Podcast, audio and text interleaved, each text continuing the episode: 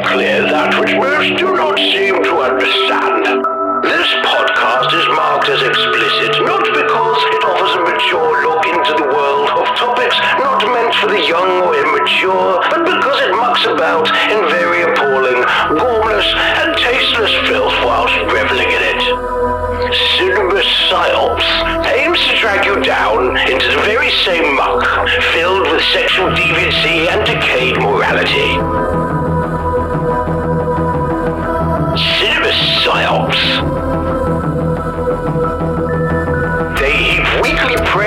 Such filth while discussing the most base and animalistic urges, reviewing the lowest common denominator of low-grade trash ever considered film.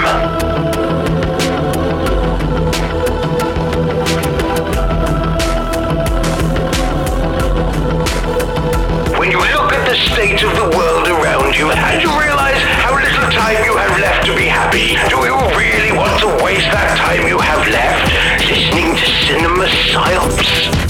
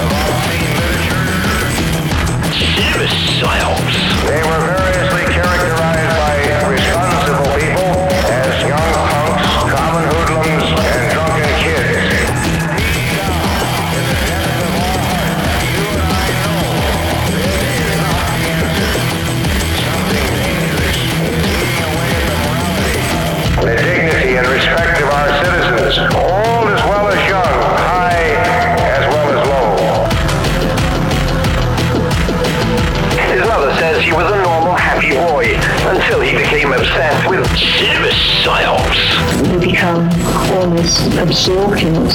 It is a driving force. You have to have it. I hate it so much that I, I want to see if it's done to a camera and personal level. And I want to see it banned. I want to see it off the face of the earth. Yeah, it's amazing, but uh, I think parents have to really pay more attention to what these kids are listening to.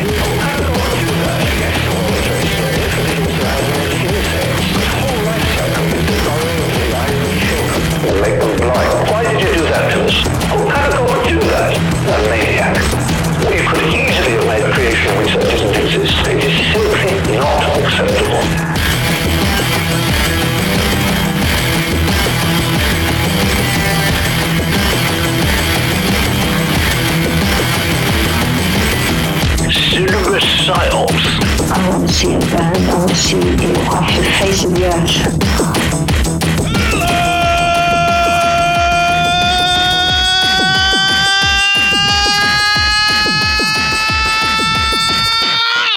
Welcome to the 366th consecutive week of Cinema Psyops. But not only that, this represents a first ever in the show in that we are recording on my goddamn birthday. And the reason that we're doing that is because of the extremely busy schedule of my co host, Matt. Happy birthday to you. You're Happy old as fuck it, I'm out of fuck. I don't even know. We might need royalties for that song. So fuck it. That's all you're getting. Yeah. Uh, got to think of the show first. So here's the funny thing I'm turning 43. yeah, My wife is born exactly one month after me. All right. that is insane. Like it, it's exactly to the day, same date, one month, right after me. So we only really have a small couple of weeks between us where like there was a couple of dark weeks in the world where I was born and the person that I was meant to spend my life with was not born yet. hmm That's why I was such a miserable, colicky little piece of shit baby. God damn, man. Really? Jesus.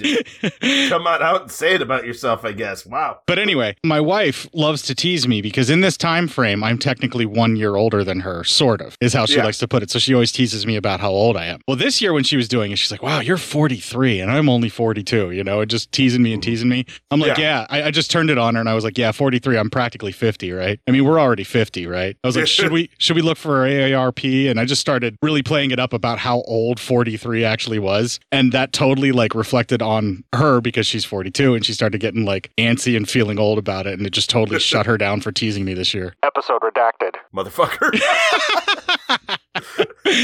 you might want to watch that kind of talk. Episode redacted. I'm just saying.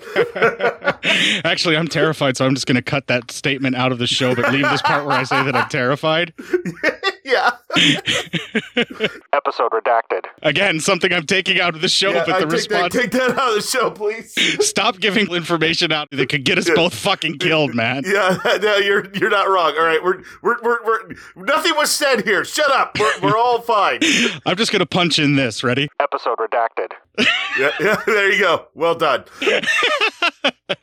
oh Jesus! So uh, we have to do this the way that we have to do this because of your scheduling and everything. And I kind of talked to you about it, and it was not ideal for me to record today just because it's my birthday. But it's kind of the only time that would have really worked for you. And I've been kind of celebrating my birthday with my wife pretty much all weekend because that's what I wanted to do. I just wanted to get a weekend with her and just, you know, just us. But Yeah. some other th- extenuating circumstances, I talked about it in the outtakes and it'll, I might as well bring it up in a show. Our fridge fucking died Wednesday Yeah. night. That's always fun. Yeah, so we had to deal with that. Thursday, we went out and bought like a mini fridge and then obviously purchased a brand new fridge to replace the bad one. And Yeah. uh, dragged the mini fridge home and tried to, like, you know, just to basically have like max insulin and like the cat food that we have to keep cold and some of the Yeah. other things that we need to try and salvage. And then the rest of the stuff we're living out of coolers like we're fucking camping. the new fridge comes today while I'm watching our movie this week, which is what Warriors of the Year 2072 is.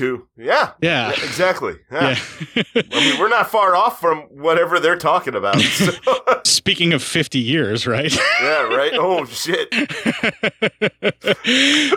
and you know, Oh, like damn. the way that society's already kind of going, this film is not really science fiction. It's more like a speculative kind of possible near future for humanity, basically. Yeah.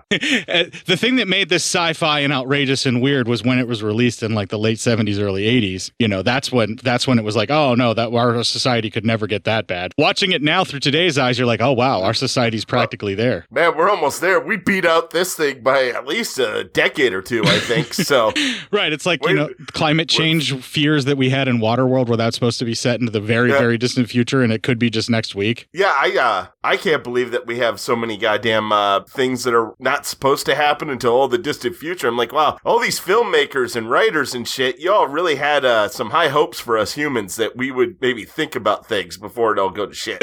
We didn't.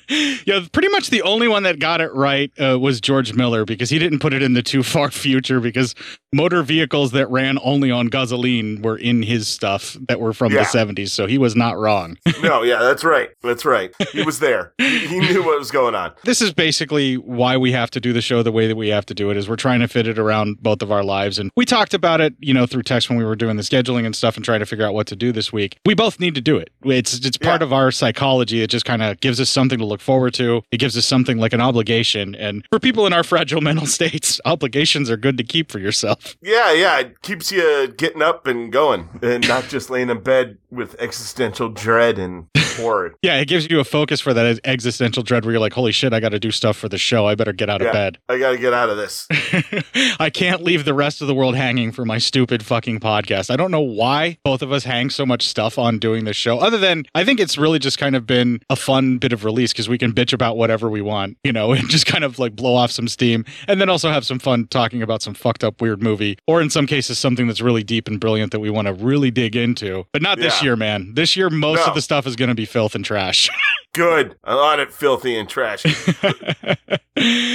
oh, so we talked about it last week, and I want to bring it up real quick just to kind of finish up this little bit of uh, opening pablum. So I was talking about a 30 movie box set and how I didn't know how that was going to be able to be squeezed in towards the end of the year. But Yeah. then I realized I had yet another box set that still fits the cheap and trashy thing that we were choosing between the two that I was having you choose. And this one only has like 14 movies to it. And it's a box set for a director that I happen to have maybe one or two other movies that we can or cannot cover along with this in conjunction. So I think I'm going to swap that out. Now that 30 movie box set is just going to get pushed to year nine, and our whole our year nine is just going to be that cheap, trashy 30 movie box set minus like one or two films. Ain't nothing wrong with that. right. So we have the entirety of one filmmaker's career in one box set that we'll be doing at the end of this year, which it's like selected films that they chose, and it's sort of their more popular ones. And some of the ones that were lost, we've already covered, but I'm not going to say who that is just yet. But we've definitely covered some of their films. And then the 30 movie set that I was talking about, that's going to go into year nine because we're going to apparently start doing box set breakdowns because I don't buy individual DVDs anymore. Apparently, I only buy box sets. What the fuck is wrong with me? Ah, because you like box sets. You like completing shit. I am a collector. I really, truly Yeah. am. I, I admit that. And I don't buy just DVD anymore. I only buy DVD if that's like the only way I can get the film, in which case I probably will buy it, rip it to my Plex, and then never fucking look at the disc again.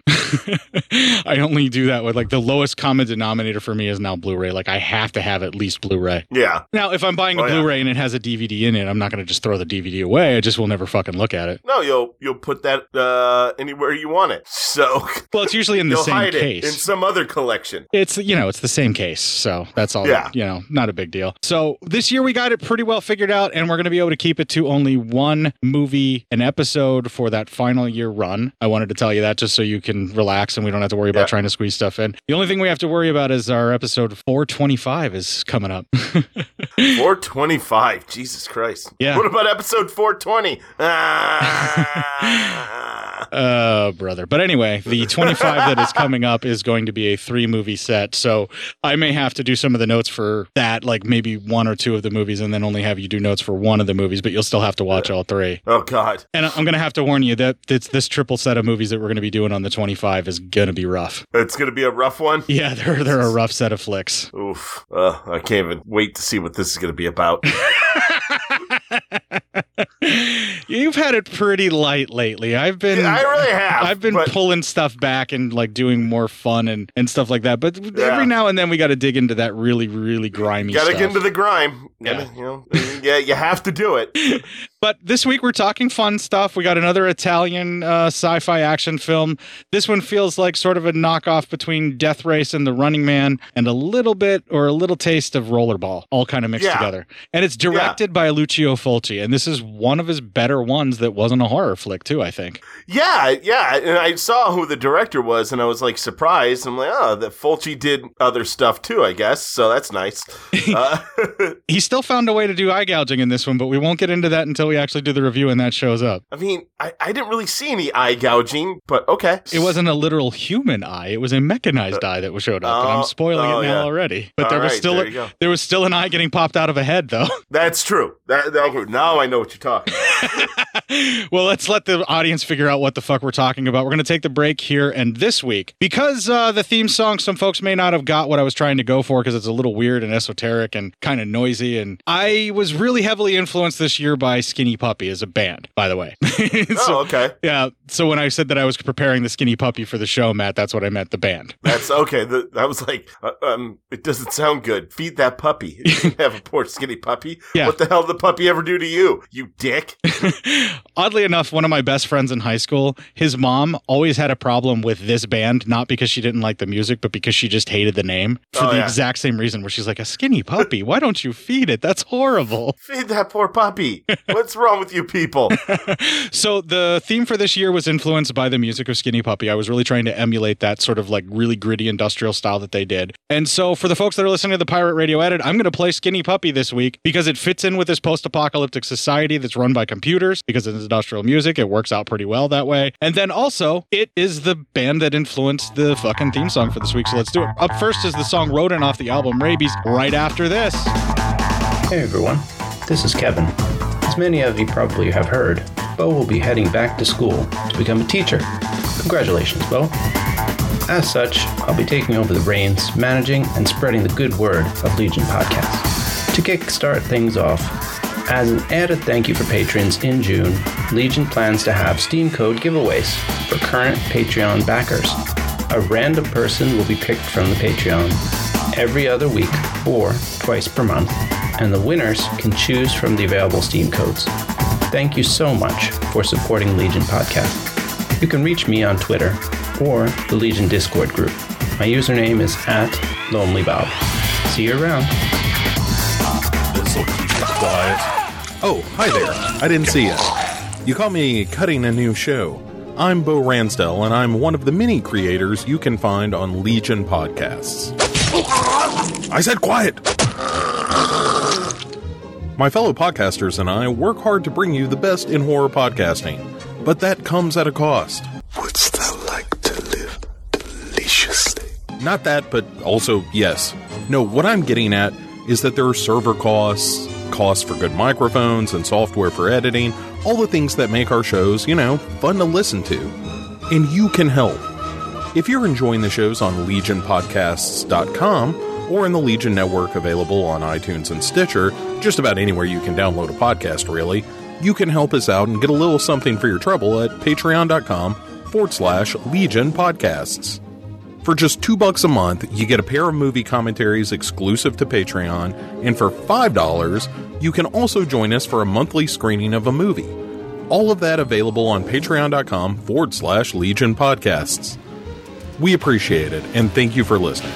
Now, back to the cutting room.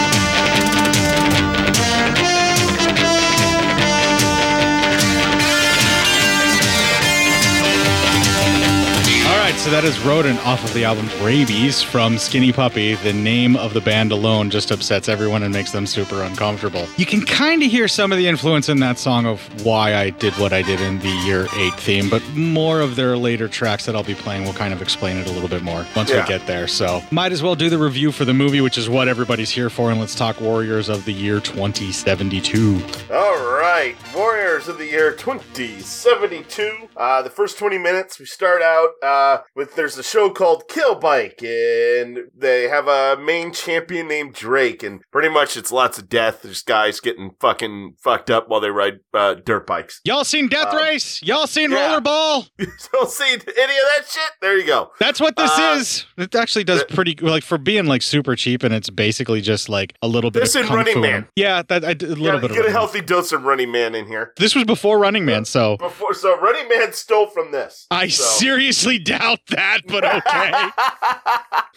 uh, yeah, this is more Rollerball, and this is more Death Yeah. Race, is what it feels like. It's it's that kind of post-apocalyptic future thing. Uh, the bike work is pretty cornball, but some of the stunt work where they're doing the kicks and stuff were interesting. Yeah. So um, we see some other people. They're watching. They're from a rival network uh, out of uh, Rome, Italy, where the other networks in the United States. And And uh, then they're watching one of their own shows they put on, in which a lady has, she's like tied down to a bench, and there's like this blade swinging down. And every time she screams, the blade gets lower. If she stops screaming, she could win. And she says the last two minutes. She does it, her throat gets slit, but we see it was all a simulation. She like comes, she wakes up, and they're like, "Ah, it was," you know. She goes, "It was so real," and he goes, "Yeah, but you lost." Well, anyway, it's not testing well with the viewers, uh, and so Cortez, who's kind of the head guy there, is not very happy. Then we go back to we see Drake, the motorcycle champion. He's gonna marry his Hollywood girlfriend soon, and they're gonna do that live on TV, and uh, you know it's gonna be a huge event. And this all leads to our first clip. Corn like that went out with the automobile, and they get 87%. It's unbelievable. And I invented him by putting him on his first motorcycle. He gives them what people want violence. They know Danger Game isn't real. That's a pretty grim view of humanity. Hello, this is your friend Sam speaking. Yes, grim but true. Violence pays, and it's going to pay big for our WBS. Death for the loser, glory for the winner. To make up for your recent failures, we are going to bring back ancient formula violence in its most successful form. Gladiators in ancient Rome. A fight to the finish with guts, blood, and death. And all for the glory of our big, happy family. With only one show, we will wipe all competition off the charts. You have 40 days to put these gladiator games together. And I know I can count on you and your team, Cortez. Yes, Sam. okay, it, it's at this point where we've reached our first clip here. You don't even have to know how much more of the movie you can put up with. It. This is it. This is the point Yeah. where once you get to this moment and you see how cornball this film actually is with its special effects and everything, you're either in or you're out. And this is like Star Trek TOS first couple of episodes before they even really got the budget working level of cornball for effects. Yeah, no, that's uh, that is a fact. But this was done in like the 1980s, so like you really have to give it a lot of leeway to enjoy it. Yeah. So, I mean, like, uh, to give you an idea, after this first clip, and they say, okay, Sam, their little base they were in is landing because they were hovering. It's so you get to see this awesome model of what is to be future Rome. Yeah, the model A was model actually little city. Yeah, the model was actually built really, really well, but it was lit very poorly and filmed very badly. And I that was not the fault of whoever built the model. It, Yeah. it needed to be more low key lit than what it was. Like they just cross lit it with these huge fucking halogen lights where everything was like lit up super bright, and it just revealed how fake and plasticky it actually looked. Yeah, it was. A, it reminded me a lot of. Um, you remember H, uh, HBO when they would do like their Sunday or Sunday night movie, and it would go through like a city. exactly. Yeah, Yeah. But that's what it reminded me of. Yeah, it looked a lot so I'm like like, you that, know what? If it was good enough for HBO back then, it should be good enough for us here. I'm not saying it was like it didn't take No, me completely know out of the mean, movie, Bo, but I just I did notice that I felt bad for the person who made the model, honestly, because I was like, Yeah. man, if they would have taken the time to light this a little more low key and make it actually look like a city, they could have made this look really, really good. But they just they lit it up like with the, like all the work lights that were in the place, and then just like filmed it like that. Yeah. it's unfortunate. but it is what it is. um. All right. So, uh, then they get uh the Cortez. He gets a message that um uh, he uh, gets a private message with Sam that the uh the game or actually the computer's name is Junior that uh the games will have criminals who are currently on death row and they will fight, but it needs a hero and the hero that they're going to get is Drake. And then it gives these other men, these four other men who are all like in white weird suits, and he's like, "What is this?" And they go, "Ancillary assistance." So you're like, uh, all right, I don't know what any of that means, but uh, it's got to be something. So It's a uh, shortcut to where they're saying yeah. they're just going to use them. They're just fodder. Yeah, yeah, exactly. So then all of a sudden we cut to Drake's home. And we're like, uh, all right, we're we're here at Drake's home. This is uh, very nice. And unfortunately for uh, Drake, uh, uh, Drake's girlfriend is there. Wife. And They- we showed them getting married. They, they did get married. Okay, because at first, you know, they were just gonna get married, but there you go. So We saw her in a wedding dress. They were married on TV, so therefore the public oh, thinks that's they're married. right. Yeah, yeah. Okay. So, uh, with all this happening, uh, then all of a sudden the four men, she gets an alert that people are breaking into her home, and uh, and that you know, okay, now they're in the property, now they're in the home, now they're this and that, and she, she's just standing there, and it's like, hey, maybe use this time to hide. Anyway, they show up in the home, and they're kind of whistling and doing weird shit. And then Drake comes home, and he sees his bride, Death, just slam up onto the window. She's all bloody and everything, and he screams, and he goes running in. Um, we then get a nice little voiceover uh, that uh, uh, that uh, Drake actually killed the four men when he found in the room. Uh, he killed them, and now he was on put on death row, so now he'll be part of the games as well. Uh, and that ends our first twenty minutes. The film doesn't really give us an explanation other than we see that his wife dies and then it just kind of cuts away and then all of a yeah, sudden he goes running like towards the house, and he's like, oh, you know, all angry and shit. So we don't know if he was framed for his wife's murder or what, you know, like what exactly is going to go on with the dudes in the white suits or why he's on death row. We just know he's on death row now. Yeah, yeah, we just know. We, I mean, it does. The voiceover says he killed those guys, but you know, I never know. Uh, but you know, everything's going to be completely uh taken about there. So, Well, yeah, uh, it is. It is said that he killed the guys. Yeah, I forgot that it was at this point. I thought it was later on that they mention it. You know, Yeah. I just know that he just shows up there and there's not a whole lot of explanation. The film's really kind of relying on you just kind of coming up to speed on your own and figuring out what the fuck you're seeing. Like this Yeah. is pretty typical Italian movie where they just hit the ground running and it's like, yeah, this is a fucked up world. Get get up to speed and figure out what's going on in their world.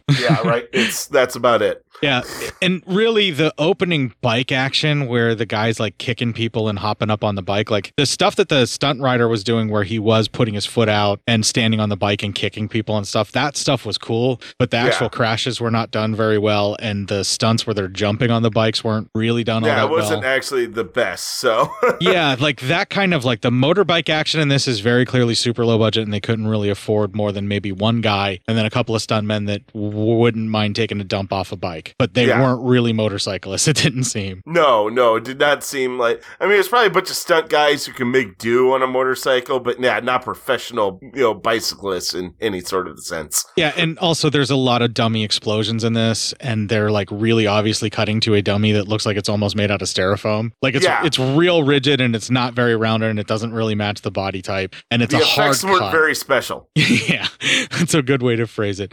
The explosions, however, were tremendous, and you forgive how bad the dummy looks. Yes, Look, I mean, if obviously. If you're going to watch Italian film, you have to get used to the fact that the dummies are going to look bad, but they're going to fall off buildings or get exploded.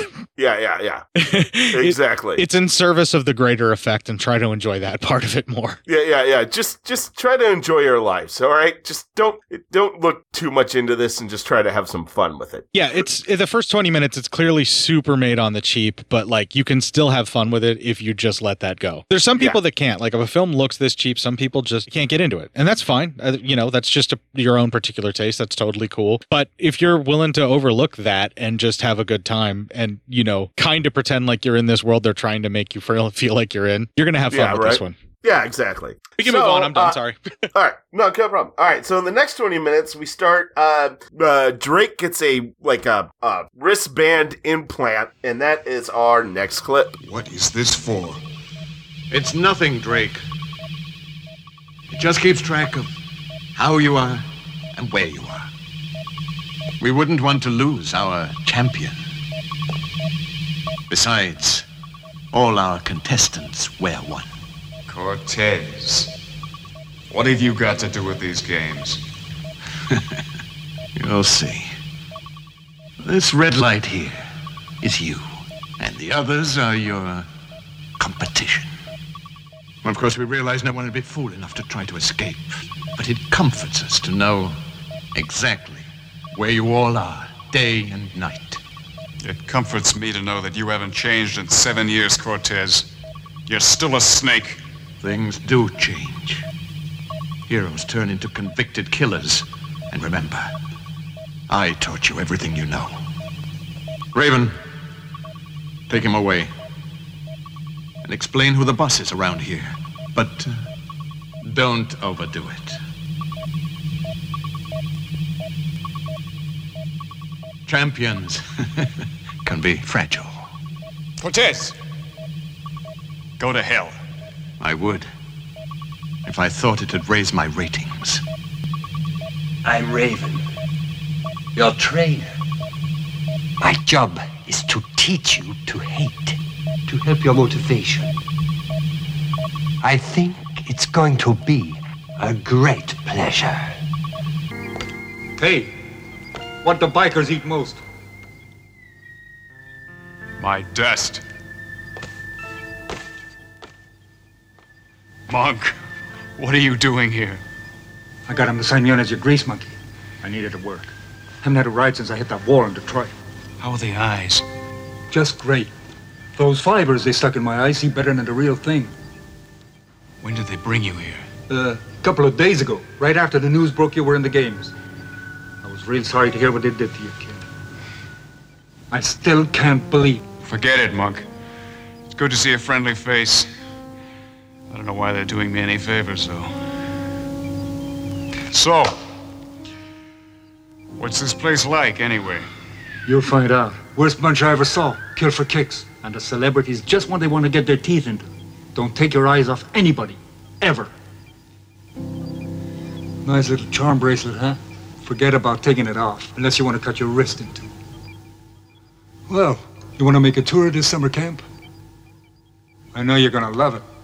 Come on. A lot happened in that clip. Uh, you know, he is Cortez come face to face. He meets his the main guard, who's kind of a prick, and then he gets to see an old friend whose face is fucked. You still there? Yeah, I'm still here. I was listening. Oh, okay. I didn't know if you had anything to say. so what what do I add to this? It's so straightforward. There's no deep meaning or anything for me to really grab out of this. There, there really isn't. That's why today might be a short show because there's no like, no something to grab that's not just been thrown out there. Yeah, this has subtlety in a way that it hits you over the head with it. Exactly. yeah, yeah. There's no subtlety or nuance. It's just is.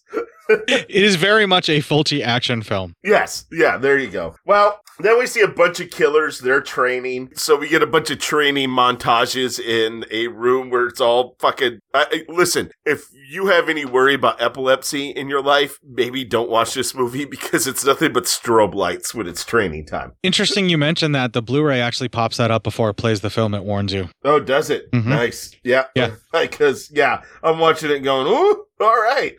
Let's let's be careful here, folks. It's a- 'cause it's- cause a problem. Yeah, it's a cheap way to shortcut. Yeah. Um, making it feel robotic or manufactured or something unnatural. They just basically shoot it with a strobe light. It's effectively done, but yes, it flashes in a, such a way to where if you are prone to epilepsy or some other type of sh- seizure, it may very well trigger you. Yes. Yeah.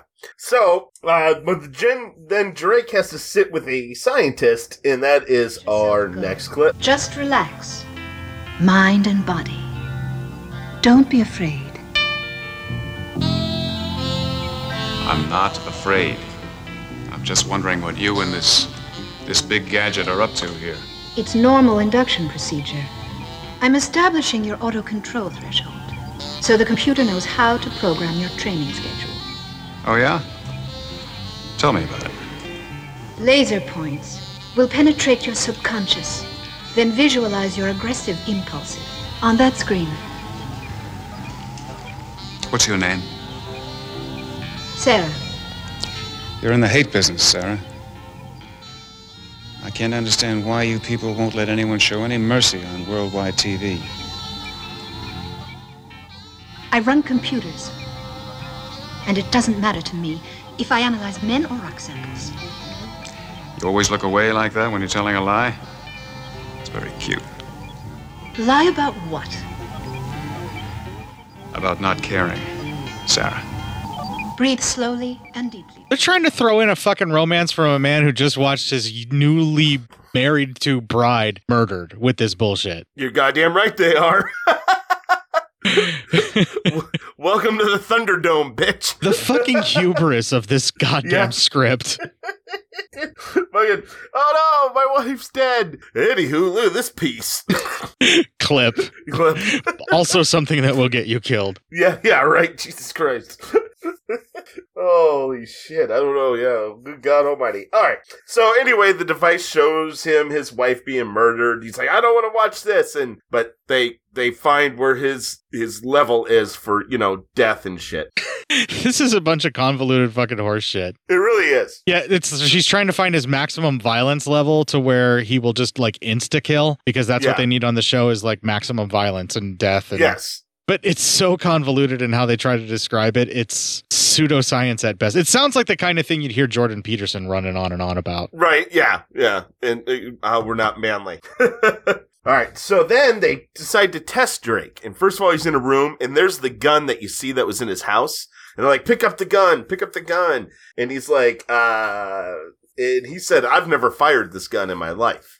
And then they show him visions of his wife's killers, and they want him to kill. They scream, "Kill him! Kill him!" And then he breaks, and he's like, "I, I've never, I didn't kill any of them because they're like, you already killed them once, uh, kill them again." And they're like, "I never killed these men." So now you're starting to wonder what the hell's happening. So uh, that lady scientist Sarah, she's trying to find out more info on uh, how Mike was able to resist, and as she's going through it, the computer keeps telling her everything she's trying to access is classified. Uh, Drake is then taken back to his cell, and all the other combatants, when he walks in, for some reason, all the combatants just start beating the shit out of him. Yeah, it's like a prison where they have to show him Yeah. where he fits in the hierarchy, or it's because he's because the star. he's the champ, and Yeah. that's they all call him the champ. right. Yeah, yeah, they- they're trying to put him down and put him in his place or some bullshit. Yeah. So then guards start coming in and they beat the crap out of everyone in there. And they're going to take another guy back to prison because his face kind of got fucked up during the fight. Uh, it, Drake's like, whoa, hold on. You can't just take him away because he'll know what they'll do to him there. And, uh, so then he leads kind of a little revolt by all of them, you know, by all the, the criminals do. And they're like, you need us explaining to the head main cop guy. It's like, you realize now you need us more than we need you. Like, if you, we, if you fuck us up too much, there goes your show and like your people won't be happy about that. And so, uh, you know, that's how that ends. And they come to this thing where they'll let that other guy stay. And that ends that 20 minutes. They really haven't added much to this other than the gladiators realize they're needed more for entertainment than what these soldiers' lives are needed. So they have a little bit of pushback here. Yeah. Yeah. they, they get to do things. It's kind of convoluted how they get there. It's set up and it's trying to be portrayed as like this I am Spartacus moment where everybody starts getting behind our hero. Yeah. But it really just kind of fu- fumbles a little bit and feels like a tantrum set about by people that know they're in a dire situation they can't escape anyway. And they're just Yeah. trying to exert a small amount of control over their lives. Oh, that's also Pretty much. Spartacus. Spartacus. So same thing. Spartacus. I am Spartacus.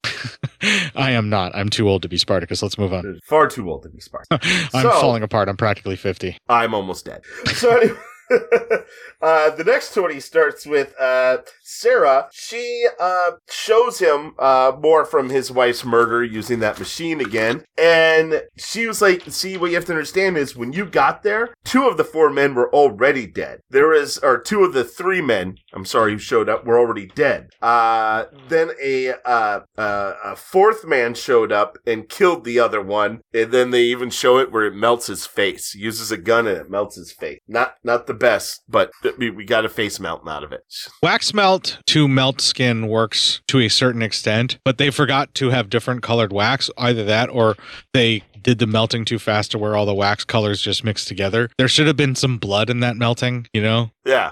there are better ways to do this, and yeah, it wasn't very convincing at all. Uh, you just have to appreciate what they were trying to do. Tell them, hey, man, nice try, slugger, and then move on. Yeah, right. You guys, uh, you guys tried. It was, uh, really nice. Uh, so Once the skull started appearing, it looks kind of cool, but like it literally just looked like flesh colored wax melting. Yeah. It's all it looked like. yeah, pretty much. That was it. Like, like someone made a Halloween, uh, It looked like a Halloween candle that was all the yeah, same solid. Exactly. Someone made a face Halloween candle, and there you go. Yeah.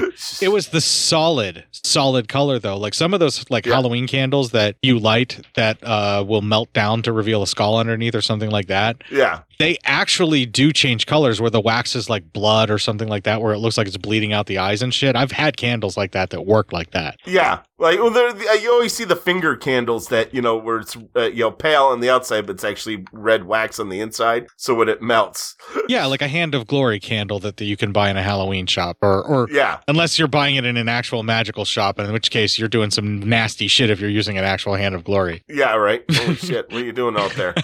But anyway, uh, it just the effect doesn't work, and I'm only I'm only Yeah. fixating on this because there's literally nothing else to hang this conversation on other than what's No, actually I mean, happening. and, and and it sits there and stares at a bad effect for a long ass time. Yeah, it holds on it. It holds on it with Yeah. the kind of confidence that you would only really have an effect that is actually working.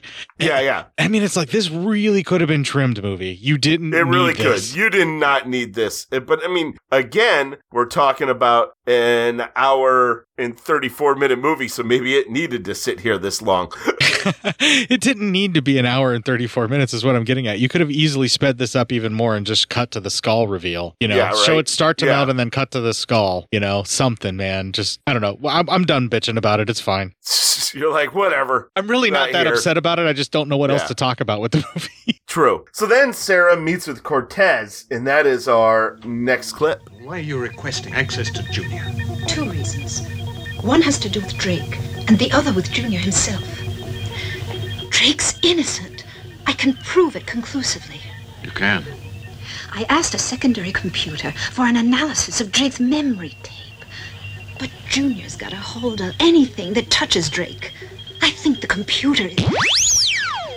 Hello.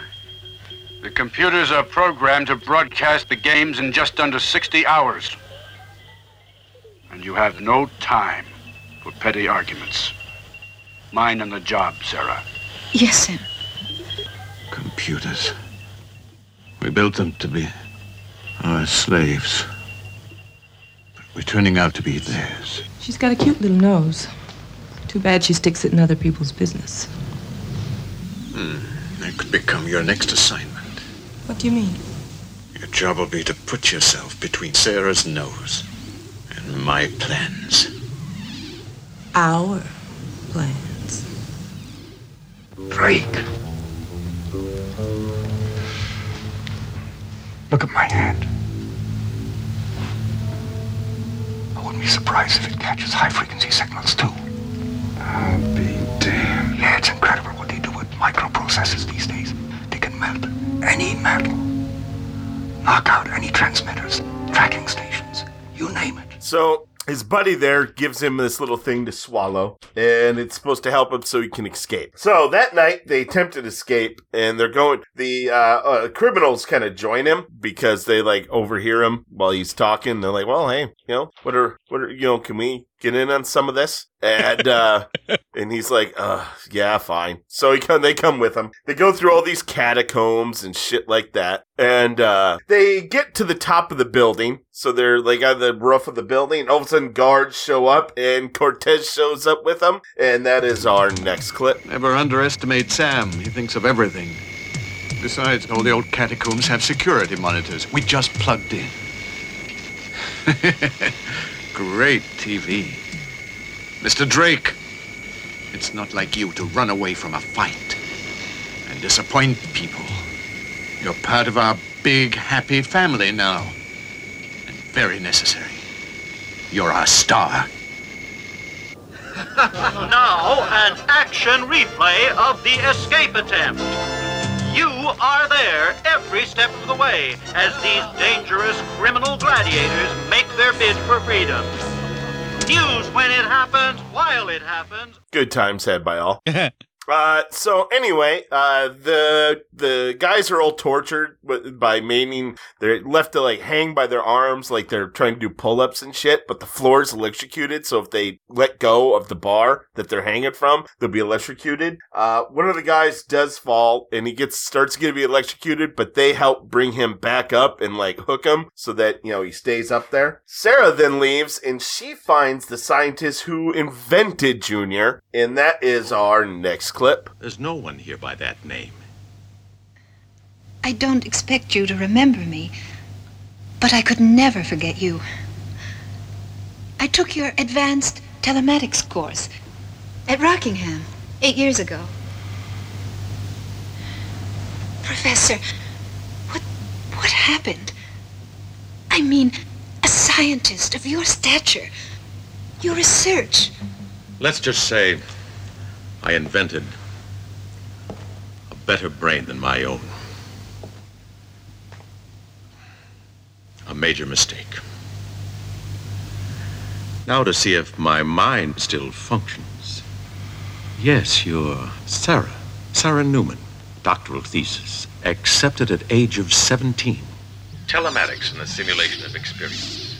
And now you're with WBS. Why have you tracked me down? Junior, I suppose. Professor, I believe Junior has programmed a murder. At least one. Probably more. No, my dear. Absolutely impossible.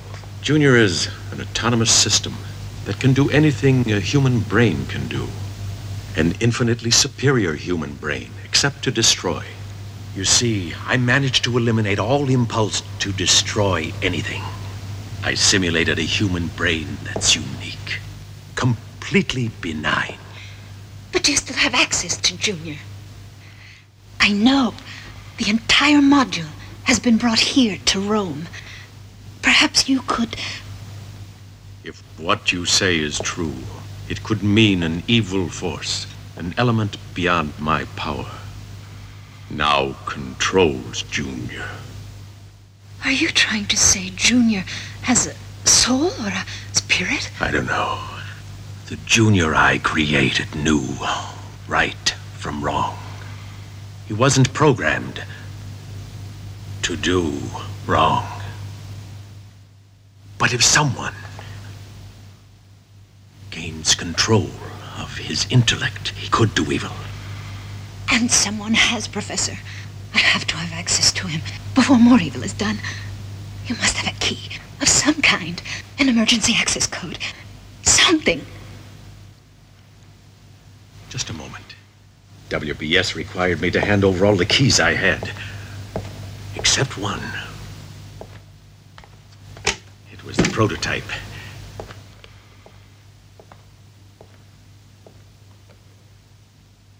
I kept it as a souvenir.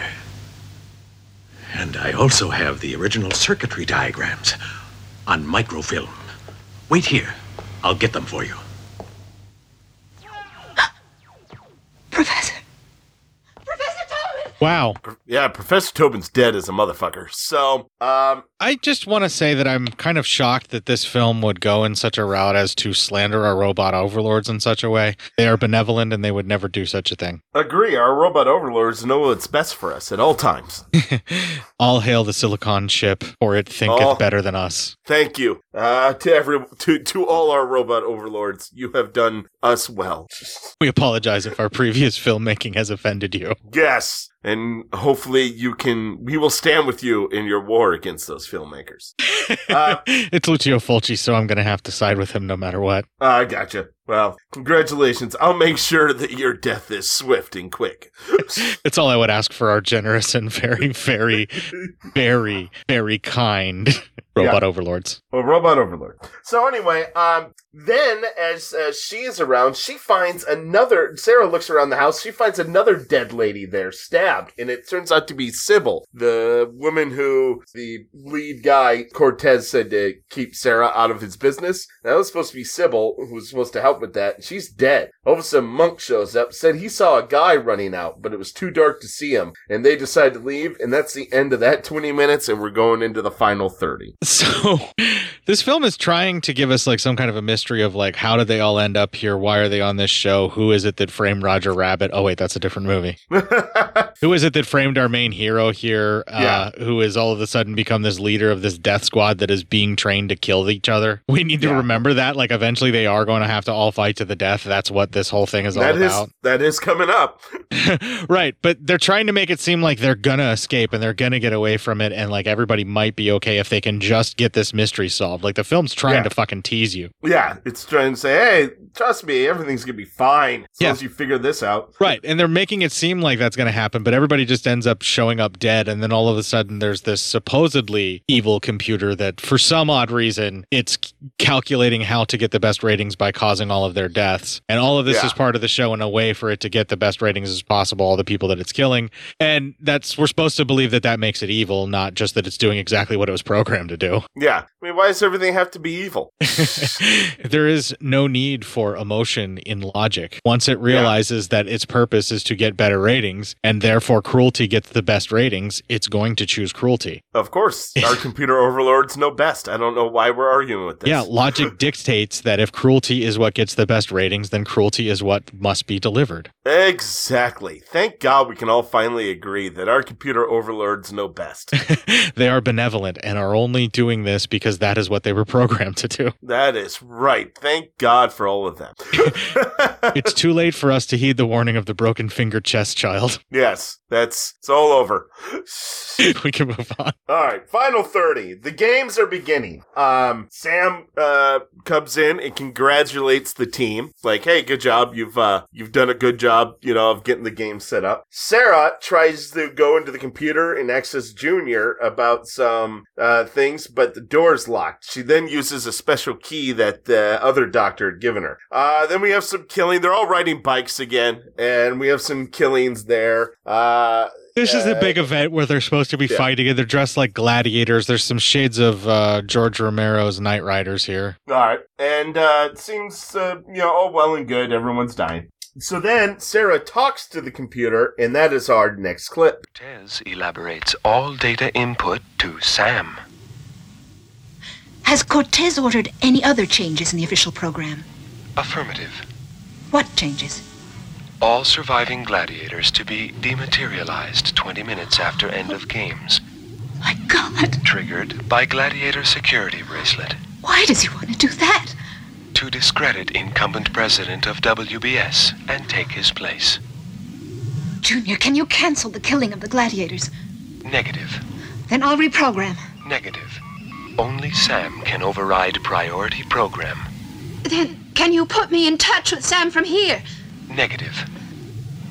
Then can you contact him and tell him what's going on? Negative. Up, turns out it wasn't a robot overlord that made all the evil decisions anyway. It was just the head of this fucking company that is an actual human being. So once That's right. again, corporate greed is all the doing the killing. Yeah, always corporate greed. Once again, it's corporate greed. We pull the hat Once off. again, it's capitalism. Yeah. I love when we first started this show and I was saying things like that. You were like, no, no, it's not capitalism, Cord. And Yeah, yeah. now we've gotten this far where I've dragged you kicking and screaming really far to the left. Well, the world itself has done that, where you've realized that it really is capitalism all along. Yes, it was not the red herring I thought it was. It was capitalism. we can move on. Sorry. All right. Not a problem, but god damn it. So anyway, uh, then we have some more killing out on the field. A, gu- a dude gets beheaded, so you knew that was coming. Uh, so uh, then Cortez, uh, he looks over, he, then he's like, "Oh wow, we have the largest audience ever." And he looks for Sybil, but can't find her, and so he asks the computer to locate her, but he can't access the computer either. Uh, all computer access has been shut down to the employees. Uh, then the cops call and they say they found Sybil's body, which worries Cortez. It's round two in the fight, and that's our next clip. The Battle of the Damned, Part 2. Thank you, Hank. And once again, it's John Sperling from the Eternal City talking to you live on WBS Global Vision. After the individual combat event, WBS presents part two of the most spectacular video show ever seen. You thrilled to the savage intensity of hand-to-hand combat. Now you're in for another exceptional human contest. The fight to the finish chariot race. 20 perilous laps of no-holds-barred motorized conflict. Death is the penalty for a gladiator who leaves the track or refuses combat. Death will ride with every man as he fights for his life. Only the best have survived to man the five chariots. Bat with Drake, Abdul with Stone, Akira with Kirk, Tango with Shorty, Ogre with Shark. Praetorians patrol the sidelines, ready to eliminate any contestant who tries to escape. All right. So really, all that was is explanation of everyone who was going to be on a team together because now it's teams. Yeah, this was kind of cool where they had even more armor and it was all gladiatored up. And yeah, like, and it's like one motorcycle, and then one guy was in a sidecar fighting, Yeah, doing the eh, fighting. There's actually a term for this type of thing where you actually stand up and hold onto a bar on a motorcycle like that. It's called side hacking. Oh, nice. There's right. there's actually an MST3K episode on a film that was called The Sidehackers where they were trying to make side hacking a thing. It's like a type of race where they use the weight of the person and they move in a certain way to change the centripetal force to try and help the motorcycle go faster in racing. It was a really dumb idea, but it looks cool here for them to be able to fight like they're chariots, but they're, you know, motorcycle driven chariots. Yeah, of course, but a good time nonetheless. I do have to say, as much as I complained about some of the production value in this, the armor for these battles with these guys was actually pretty fucking cool, and I'm surprised they didn't stay on this longer and try and make these battles last longer. Yeah, right. Uh, I thought this would have been something. I thought we were getting in for a really healthy amount of this, but we don't. Yeah, it's Uh, really an odd choice because, like I said, this is the best looking gear that these guys have worn or that any of these battles have taken place in. And you think this would be the thing you'd want to focus in on more, but they really don't, and it's odd. It really is. It's kind of a weird, weird choice of what they decided to do. I think they wanted to go see more uh, futuristic stuff instead of anything else. Yeah, it just it feels like a missed opportunity is all I'm getting at because this is kind of where your best production value was and you just kind of ignore it. It's just an odd choice. Yep, I agree. Um, so, anyways, we first start out. Drake's guy gets lit on fire because a dude has a flamethrower. That was cool and that Uh, was the kind of the cover what that guy looked like with Yeah. the flamethrower. That was the cover of the movie. Yeah, right. And then after a few more deaths, uh, Drake and Abdul decide to team up, and they start taking on the other guys. Um, and Abdul, I guess we haven't really talked about the character. Abdul, he's played by uh, an actor. He's the actor's like one of those guys. Fred Williamson, that you Yeah. should recognize the name of Fred Williamson. He has Yeah. been around for fucking ever, and you better recognize. I can understand where he's that guy for you, where you may not know the name because names of actors isn't as much your thing. But no, that's not a thing. But I know of him. Yeah. Like I've seen him in everything. Yeah. And yes, you should put respect on him because he always plays a, a good role. You know, I actually waited for you to acknowledge that he was Fred Williamson for some odd reason, and I was going to scold you if we finished the film and you didn't mention that it was Fred Williamson. So Yeah, I'm I glad you just just kinda- admitted you didn't know his name. So now I everybody just can didn't know relax. his name, but I knew of him. So, and yeah, I wanted to bring up that, yeah, he was that guy, but, you know, he isn't. it was really weird. He didn't do a lot in the whole entire movie. Yeah, it was mostly a cameo that he was in here Yeah. for. Like, I think they just had him here for mostly a cameo. They probably didn't pay him enough. He's not in- if he's not the main guy, if he's not the fucking hero in the movie, he's not really interested. He just No, yeah. he, he just wants to be the hero in the movies. And the reason for that is there's not enough black heroes in films in the times that he's making that. So he just, you know, he's bored by doing anything different. And I totally understand that stance. And this is the kind of thing that you get when you hire him and you don't make him the hero of the film. Exactly. I can see that completely. And Um, it's totally fine because he does exactly what they ask him to do and nothing more. Exactly. Yeah. I mean, he's there. he showed up. So then all of a sudden, Sarah comes out on the field and she tells them all the plan that they're all going to die. So then they all turn on the guards and the boss guard's standing there and they are able to run him down and kill him. And they got to get to the tower to shut everything down. There's more fighting. Uh, when they get in the tower, a couple more of the prisoners are killed. Uh, Cortez runs away. Uh, they catch up to him. Now, this clip's long and it encompasses a few things. So I'm just going to say what it encompasses and then we can listen. In this clip, one of the guys rips his bracelet off and he actually melts. Abdul kills Cortez. And then later on, we see Monk is actually a bad guy. And when they kill him, a camera pops out of his eyeball. And so he's spying on him for Sam. Yeah, it's the actual eye trauma we were talking about. A camera is Yeah. what pops out of where his eye socket should be. And that's our final clip. It's Sam. He fixed all our wagons. He programmed the games. Your wife's murder. And now yours. You're lying. You're trying to save time, Cortez. Kill me. You've got six minutes left. You Use one to kill me. It'll be my pleasure, Cortez. Who's gonna kill us? How? You think those charm bracelets are just for decoration? They're very ingenious devices.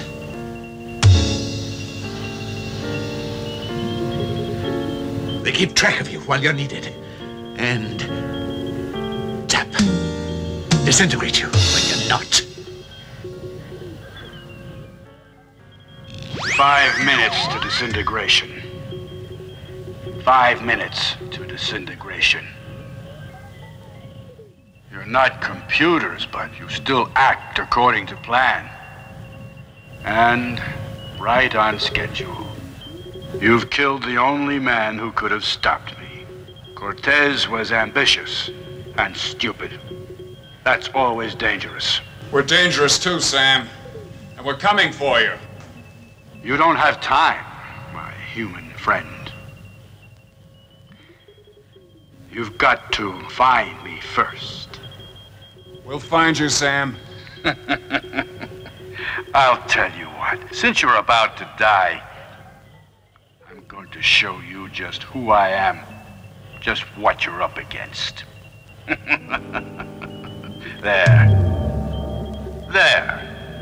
That's Sam, the first and only space animate module. 250,000 miles up. Come and get me. Come and get me. My God, that's Junior's soul. Sam isn't human at all. You mean that's just another computer? More than that. Professor Tolman explained it. It's a computer projection in human form, created independently by Junior. Junior's soul must have corrupted itself. Yes, I was conceived by Junior to compensate for the exclusion of evil in his circuitry. Now, thanks to you, I have the attention of the whole world. Through WBS, I will control all humanity. Cortez didn't know how right he was when he said men were slaves of computers. Three minutes, 49 seconds to disintegration. There's got to be a way to stop this. There is one way. Program Sam's destruction code. I still have Tolman's access key. At least we can get as far as Junior. It's a micro camera. So Monk's been Sam's spy all along. This is how they found us in the tunnels then. One minute, 30 seconds. We'll never make it. Unless Monk, Unless Monk what? his eyes, the micro camera. There's a chance it's a memory bank, too. It's just possible it memorized Junior's plans. Tolman had them in his hand when he died. So what do we do with this then? Sam's destruction code, it must be an exponential equation that's somewhere on those plans. This micro camera might be able to play them back for us. Right, that's our only shot. Let's do it. Come on. So anyway, uh, after a while, they are able to blow up the satellite in a dramatic countdown, and then we end with Drake and Sarah in her flying car, and you know they has the computer to you know the computer's like, hey, I'll help you out, you know we, we can go, and he goes, hey, that's enough computers. She goes, no, let him do what it does best, and we'll do what we do best, which apparently is boning. Roll credits.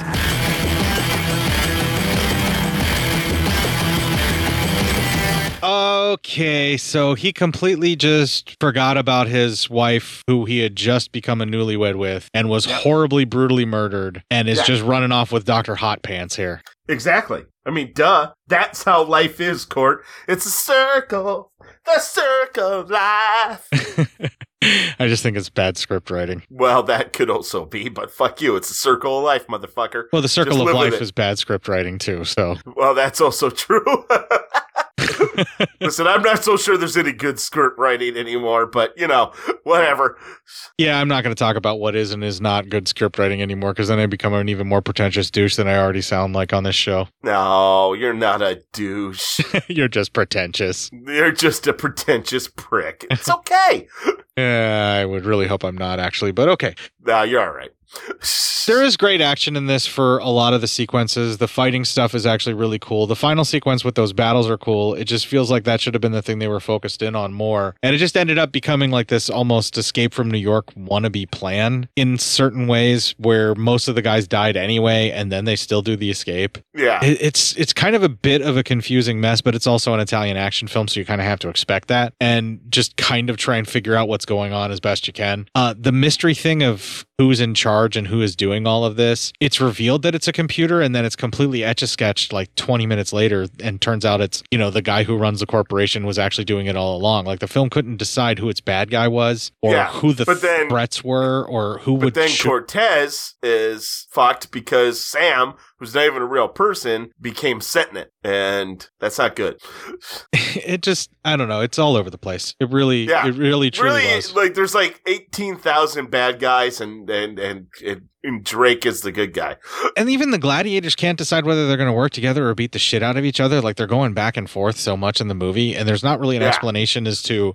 I mean, they kind of show that they're making them a lot more violent than they need to be, and they're amping them up, and they're they're kind of like altering their brains in some way, shape, or form with this training that they're doing, you know, Yeah. or something along those lines. Like they kind of hint at it, but they don't really develop anything like that. But it's again an Italian film. That's kind of what happens with these, especially Italian action films. It's literally just something to hang the showpieces on. Some of the showpieces are actually pretty decent and it's really entertaining. Some of them are an obvious, really lame dummy that just then catches on fire, which is still kind of cool. Um, a few explosions here and there, some decent model work. It's kind of the parts that work are better than the whole of the film because the whole of the film is kind of a mess and doesn't work. But the individual little pieces that you can take out of the film from viewing it to enjoy make it enjoyable overall, even though when you th- sit back and think about the film in its entirety, it's clearly not good. No, yeah, exactly. but it's fun. It's another riffing movie. Get, get some get some drinks, hang out with your buddies. Well, and you know, that's the thing have about- fun riffing on a movie. That's the thing about all Lucio Fulci films. If you try to make them make sense, you're not going to enjoy them and they're not going to be fun. And this Yeah. one so desperately needs to have some kind of sense made out of it because it is the most coherent, like straightforward, th- straight through kind of narrative that it's trying to be of any of the films of his that I've ever watched. You know, like Yeah. there is clearly a beginning, middle, and end of the story that they are trying to tell. They just make a beautiful landing at the incorrect airport every single time that they try to tell those points. Yeah, right. nice. Fucking Jesus. I mean, but true. And again, I'm not saying that, that that makes it bad. In some way, shape, or form, all of the flaws that I'm talking about too, that the parts that are wrong with this film, all the flaws that I'm seeing and that I'm complaining about also add to the enjoyment factor of the film and make it enjoyable. And like I said, this is one of those things with Italian cinema where sometimes, even though you can recognize that this isn't very well made or that there's something very wrong with what's going on here, it's still so much goddamn fun to watch that it doesn't even fucking matter. Yeah, exactly. So when I say that this is actually a good one for Fulci, it's it's right on par with say Aenigma, where which was basically like a Carrie knockoff, but it was a girl in a coma that was causing all of the havoc. Um, I covered that with Ricky. You didn't get to see that, but it was super low All right. budget, and there was a bunch of things that I saw that were wrong with the film that I had issues with, but that didn't stop me from being really grateful that I had a Blu-ray of it and had a blast watching it. It's the same same thing with this, right? I bought the Blu-ray because there was a sale that Severin had for all of them, and I actually ended up really really liking it. oh, fucking, I mean, hey, listen, sometimes you get happy fucking happenstance. yeah, this would definitely be one of those ones where I get the film going for a group of folks to just watch and sort of laugh at and have a good time and enjoy because that's the type of film that this is. It's sort of like a little party film. It's, Yeah. you know, you, you can't really try and put too much on it for being the low budget Italian film that it is. You just kind of have to enjoy what is what is there. And if you're watching it in a group and you can kind of all point out the dummy and, you know, find the flaws, but also like be charmed by the way that they tried and just kind of didn't get there. You're, Enjoy it for what it is. yeah, basically was what I'm getting at. Yeah. and just be okay with the fact that it's kind of a little cheap and, you know, silly in some spots because it's a shitload of fun that way. Yeah, exactly. All right, well, I'm done fucking bagging on this movie. Why don't we skip over to some PSYOP news and call it quits unless you have some more things to say about the film that are sort of like damning praises. No, I'm good. All right, with that, we are going to take a little break here and play the song Hex on X on X on, I don't know how many on X's there actually are, by Skinny Puppy on the album Rabies on the Pirate Radio edit. And for those of you that are listening to the main feed, we are actually going to play the music right out of the film because I got the soundtrack. So everybody be cool about that, all right? When we come back, we'll have some PSYOP news. Be real cool.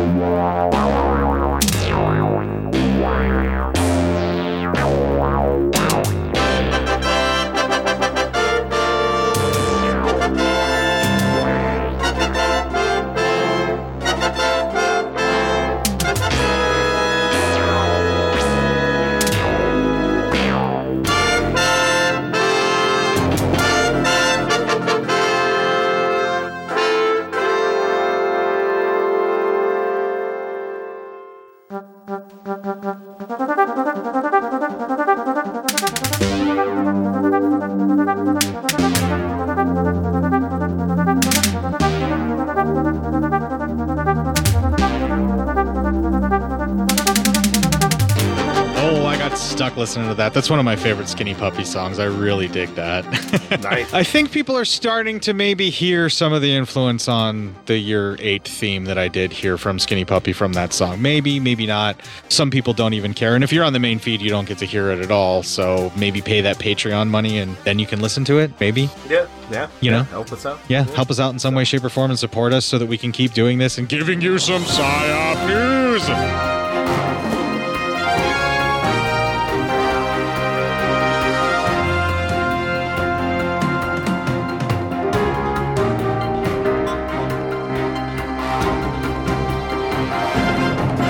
Right, this one comes from our uh, man in the field, Robert. I'm going. Anytime I see his name, I go to it. He actually really does seem to find exactly what we need in PSYOP news. He must Yeah. have an incredibly long penis. I'm not sure what that has to do with him finding the news like that, Lee, but you may be right. But I mean, he's a man. That's why. He's the man in the field. He's our He's man in the field. The man in the field. Our man in the field. Uh, bear cub tripping balls and hallucinogenic mad honey rescued by park rangers. Oh, of course you're going to pick that. And he also tagged our friend Bo in, in Yes. this because Bo is a big fan of bears because Bo Bears Legion podcast. But yeah, I mean, that's. I thought that was exactly how it was supposed to go. Um, so uh, a brown bear cub in Turkey, believed to have gorged herself on a hallucinogenic substance called mad honey, was rescued Thursday. The bear was Same. filmed. Same. It's I gonna told cost you, you, you gotta stop- cock. You got to stop going to Turkey. You're not allowed there anymore. But I love the hallucinogenic honey, Matt. Like a lot of my, a lot of your lawyers told me you're not allowed there. A lot of them. I'm like the Winnie the Pooh of like hallucinogenic honey. I just can't resist it, and I'm always going to Yeah. get stuck in the tub. And you like to walk around with a shirt, nothing else on. yeah, no, we know. What's wrong with shirt cocking it, Clip? Shirt cut. Straight up Porky Pig it in a drafty dome. So, uh, let's see. The the bear was filmed stumbling around and looking worse for wear in the back of a pickup truck that she'd been loaded into after concerned park rangers spotted her acting oddly in a forest in Düzce in the Düzce province. I love everything honey. about that sentence. right? Mad honey, known as deli bal in Turkey, is a variety of rhododendron honey known to cause psychedelic effects. The bear was taken to a vet to be treated, and the plan is for the fuzzy little tripper to be allowed back into the wild once she's feeling a little better. I love everything Tur- about that sentence, including the words Right. fuzzy little tripper. fuzzy little tripper. Let's call us fuzzy little trippers.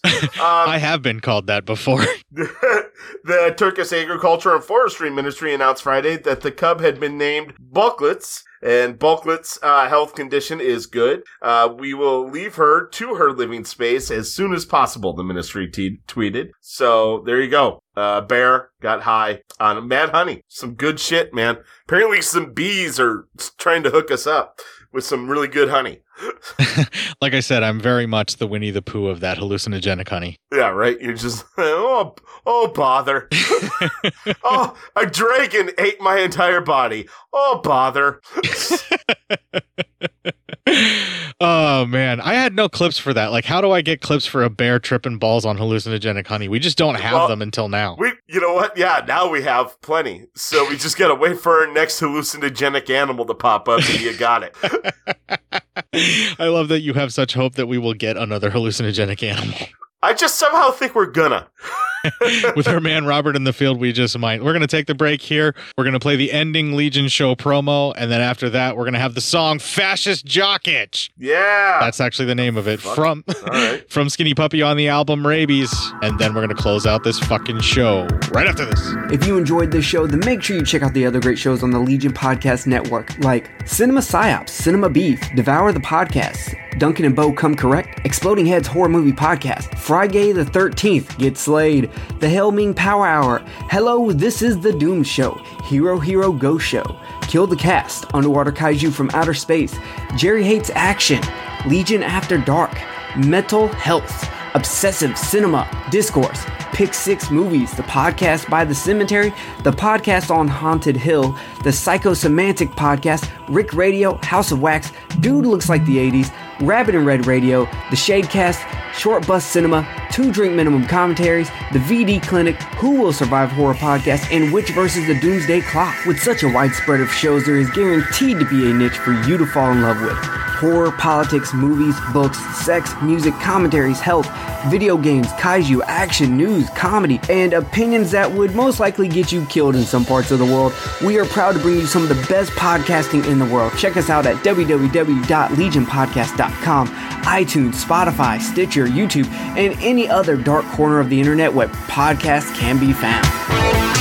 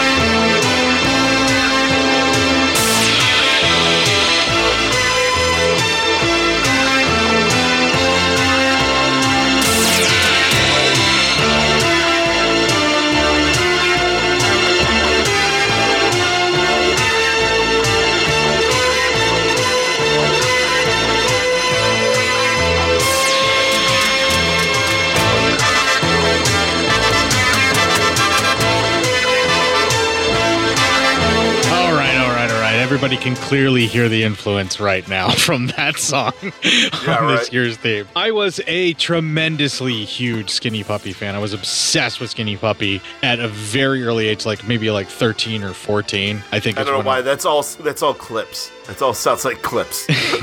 yeah, kind of uncomfortable ones at that as well, just because I'm Yeah. saying that I'm a fan of Skinny Puppy. And yeah, I can see where that would be very disheartening for someone to hear the word Skinny Puppy and be a fanning yeah, of. yeah. It doesn't sound good. No wonder my best friend in high school's mother had such a problem with the name of the band. It is really, Yeah. really, really disturbing. It's just a just a horrific name. It works well for the kind of music that they make. If you'd like to find other instances where we spent way too much time talking about the music that I selected for this week, the previous 365 times that has possibly happened is at Woo! legionpodcast.com forward slash cinema dash psyops dash podcast. A lot of podcasting. That's a lot of podcasting, man. That's like 366 with this week. We have enough now for you to listen to once a day for every day of the year, and then have one left over to go into the next year before you restart. You're lucky. Look how lucky you people are to have that kind of action. I'm going to say right now, the best place to get a hold of me and anybody else that wants to talk Legion stuff is our Legion Discord chat. Even Matt showed up there briefly for a little bit. yeah, uh, I'm still there. He's kind of lurking and just watching what everybody else is reading, and sometimes Oh. he interacts. Always watching. Always watching. Silently judging and masturbating sobbingly. Well, okay, listen. I told you that in confidence. You're not supposed to say things. When you say it's going to stay between us, it's stay between us. When I say us, I mean you, me, and the audience. Oh, oh, okay. Well, then, yeah, fair game. no, I actually do not. That's just a joke that worked really well at that point. Yeah, yeah. if you'd like to find other jokes that actually work relatively well, I'm not sure how the scheduling is going to work since I've changed jobs. Fuck, finally. What a birthday gift to myself. Uh, but on our Instagram feed, cinema underscore psyops, some way, shape, or form, I'm going to get you memes somehow, and I'll just figure out the schedule. All them memes. I'm Yeah, sure I'll be able to. memes. I'm sure I'll be able to tear it away for once a day to be able to do those posts, and then of course that gets shared to our Facebook page, Cinema Psyops, and then the group Cinema Psyops, and then also to my feed as Court Psyops. All available there on the Book of Face. Ah, the Facebook. uh, meta. It's all meta. it's all empty, is what that basically yeah, is. well, Once again, I'll lead you back is. to the Legion Discord chat. It's a lot more fun there. Yeah, yeah, yeah. Facebook is it's like a prison on planet bullshit. well, if you're a Skinny Puppy fan and you feel like we're being unfair about the name, or if you're a Skinny Puppy fan and there's a song that you felt I should have played instead, you can send all of that to cinemapsyopscourt at gmail.com. You can also write up a diatribe about why we're so wrong about Warriors of the Year 2027, or you could tell us why we're so right about the Warriors years. I was going to say, why does it always have to be wrong? Why can't we just be right on occasion? Yeah, why, why can't we be wrong or right even though I'm not getting the year right or wrong, even though the year is stylized differently on every release and not quite right in that film? And none of that me. even matters because We're so confused. we are so confused after covering not only this, but Raiders of Atlantis last week, and nothing really does matter anymore. So kick the fuck out of this week and make it your bitch.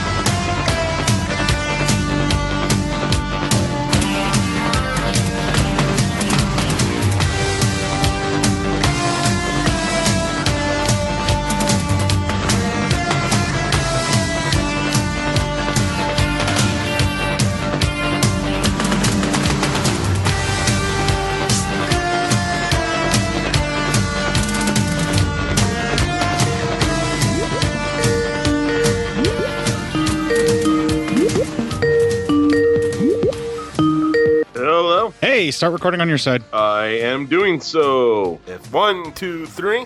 There we go. All right, at least I can hear you this week. That's a good start. Happy birthday, by the way. Thanks. The special birthday edition of Cinema Psyops, huh? Yeah, I know. Don't don't think I won't bring it up when we're actually recording. We are actually recording, so you have already Uh, brought it up when, on something when we when we start the show. recording. When we start the show is what I meant. I'm leveling the music that I want to use for this week uh, right now, and I got your clips downloaded and I got them added. So as soon as I get that leveling done, which I'm doing right as we're talking right now, so awesome. Come on, you bastard! Of course, it's going to run slow when I'm trying to do this. Yeah, right. Of course it is.